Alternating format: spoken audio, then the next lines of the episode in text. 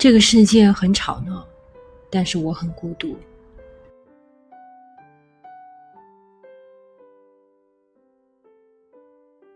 我试过很多方法来摆脱这种孤独感，因为我会想，假如这孤独只是我在跟我自己无意识间玩的游戏，那么也应该由我自己找到这游戏的通关法则。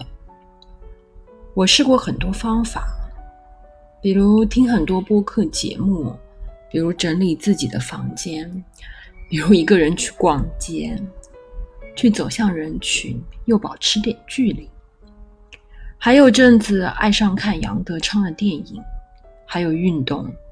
我是在二十八九岁的时候才真正学会游泳，立刻爱上这种将自己沉入水中的感觉。我好像终于得到了彻底的松绑，我再也不想任何事情，包括孤独。还有一个人去泡汤，而且是那种早晨起来去泡头道汤的人。追求的好像就是整个浴池里面只有你自己，那种被温柔轻轻相拥的感觉。你把身体完全的浸泡在里面，僵硬的身体得到了解放，得到了爱护。讲到这里，我突然有一个启示，那就是舒适感，重新找回的舒适感是可以抵御孤独的。我是这么认为的，至少是我真的这么体验过的。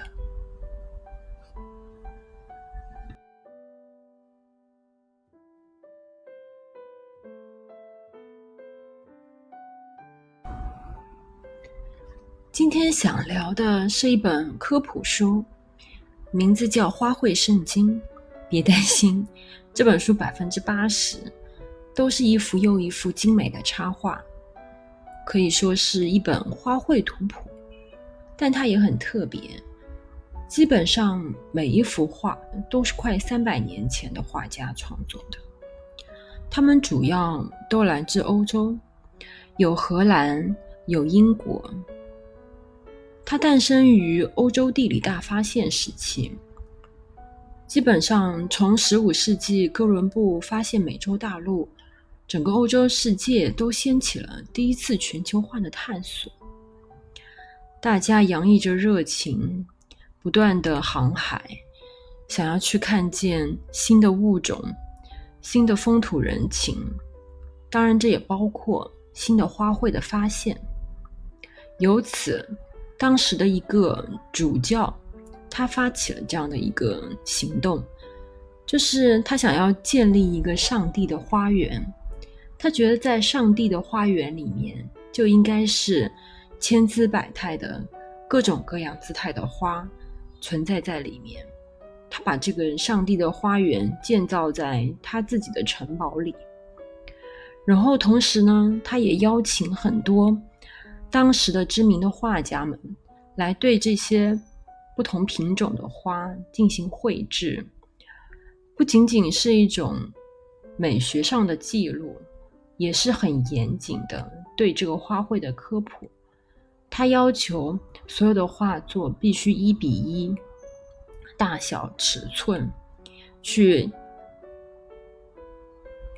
深挖每一个细节，去还原每一个品种的花卉。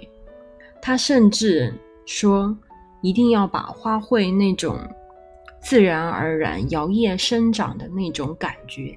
也要通过绘画画出来，这是这本书的一个前提背景。嗯，就很简单。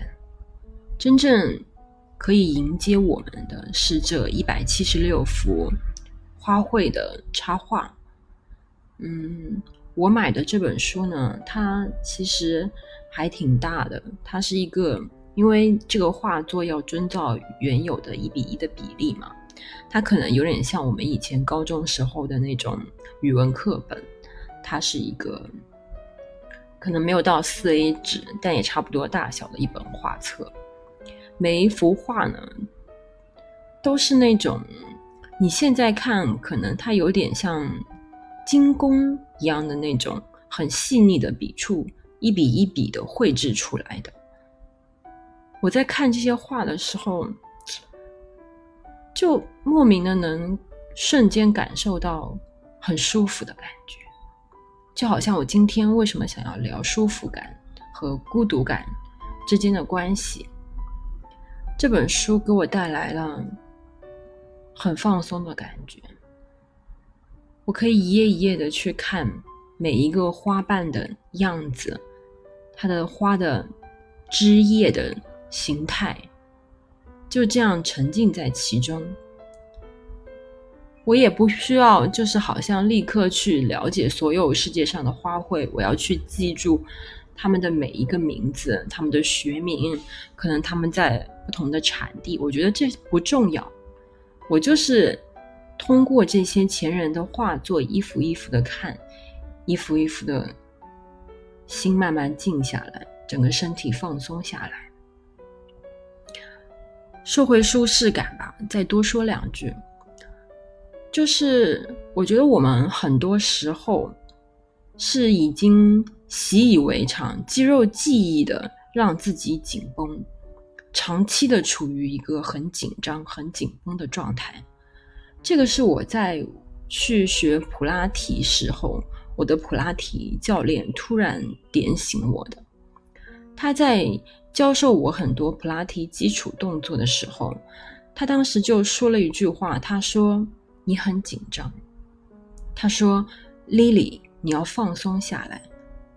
嗯，要不我们现在就停下来，你只需要呼吸，跟着我一起呼吸，先让自己整个身体放松下来，然后你才能真正找到普拉提运动中需要你去发力的地方。”比如，他希望你可以，嗯，动用你的核心，以核心为起点去做其他的运动，嗯，就甚至是一个很简单的深呼吸吧。就是如果我们平常要做深呼吸，我们会有一个很大的这样子，好像叫提起身体的这样的一个行为动作。我的教练他就告诉我，他说你在用你的肩膀做深呼吸。其实这样子长久下来，你的肩膀是很累的。真正的深呼吸是要找到你腹部的肌肉群。所以说，你先放松，告诉自己，告诉你的肩膀、你的脖子可以停下来。今天你可以躺下来，你躺平。等我真正放松的时候，我才一点一点找到用腹式呼吸的感觉。我觉得整个普拉提运动的精髓都在于这里，它让你重新认识你自己的身体，它是每一块身体。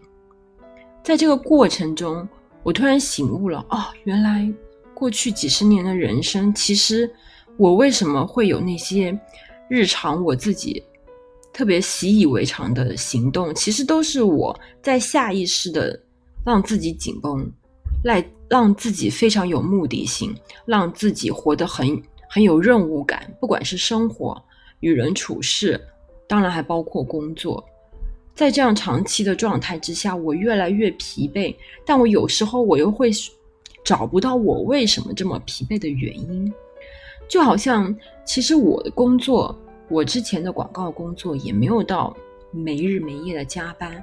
比如像他们互联网行业的人。